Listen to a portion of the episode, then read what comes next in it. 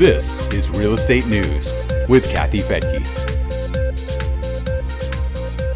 In this Real Estate News Brief for the week ending June 17th of 2023, why we might see 2 more rate hikes this year, what the latest consumer price report is showing us, and the cities that are attracting the most attention from renters. I'm Kathy Fettke, and this is Real Estate News for Investors. We begin with economic news that grabbed the headlines this past week. Members of the Fed's Open Market Committee decided to put their rate hike regime on pause for the month of June, but they said that 2 more rate hikes are likely later this year. The decision was unanimous for the pause, but not so for the rate hikes. 2 members don't see any further hikes, 4 are anticipating at least 1 more rate hike, and 9 are expecting the need for 2. 2 more believe we'll need 3 more rate hikes, and 1 is saying 4. By holding the interest rate steady for the time being, the Fed will have a chance to, quote, assess additional information and its implications for monetary policy, unquote. Fed Chief Jerome Powell said at a news conference, quote, we have raised our policy interest rate by 5 percentage points, and we've continued to reduce our security holdings at a brisk pace. We've covered a lot of ground, and the full effects of our tightening have yet to be felt. The federal funds rate is currently in a target range of 5 to 5.25%. Assuming quarter-point hikes, another 2 would bring that up to about 5.6%. Committee members meet next in July. Powell emphasized that the core rate of inflation for the Personal Consumption Expenditure Index, or PCI, is the most important indicator. The Fed received 2 other reports on inflation right before the meeting. The Consumer Price Index, or CPI, shows that prices rose only 0.1% in May, mostly due to less expensive gas. The low rate of monthly inflation brought the yearly rate down from 4.9% to 4%. That's the lowest it's been since March of 2021. When you omit prices for gas and food to get the core rate, there was a 0.4% gain, with an annual rate that slipped from 5.5% to 5.3%. The U.S. Department of Labor Statistics also released the Producer Price Index, or PPI, for May.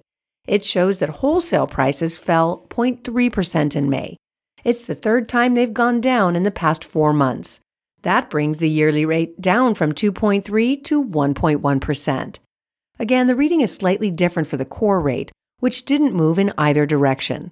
The yearly core rate dropped from 3.3% to 2.8%. The PPI represents what companies pay for producing their goods, such as packaging and transportation, which they often pass on to the consumer, of course. Weekly jobless claims were unchanged from the previous week at 262,000, while the number of continuing claims was up about 20,000 to a total of 1.78 million. Mortgage rates were down slightly for the week. Freddie Mac says the average 30-year fixed-rate mortgage was down 2 basis points to 6.6%. The 15-year was down 3 points to 6.1%. And in other news making headlines, high interest rates are keeping many potential sellers on the sidelines. Redfin notes that almost everyone with a mortgage has an interest rate below 6%. About 80% of homeowners have an interest rate below 5%, and almost 25% have an interest rate below 3%. As for inventory, Redfin says there are about 6% fewer homes for sale now than there were a year ago, and 40% fewer homes for sale than there were 5 years ago in June of 2018 before the pandemic. That was also a time when the Fed was raising rates, by the way. Redfin blames the shortage on high mortgage rates and a construction slump that began more than a decade ago. The number of months it would take to sell the inventory on hand is only 2.6.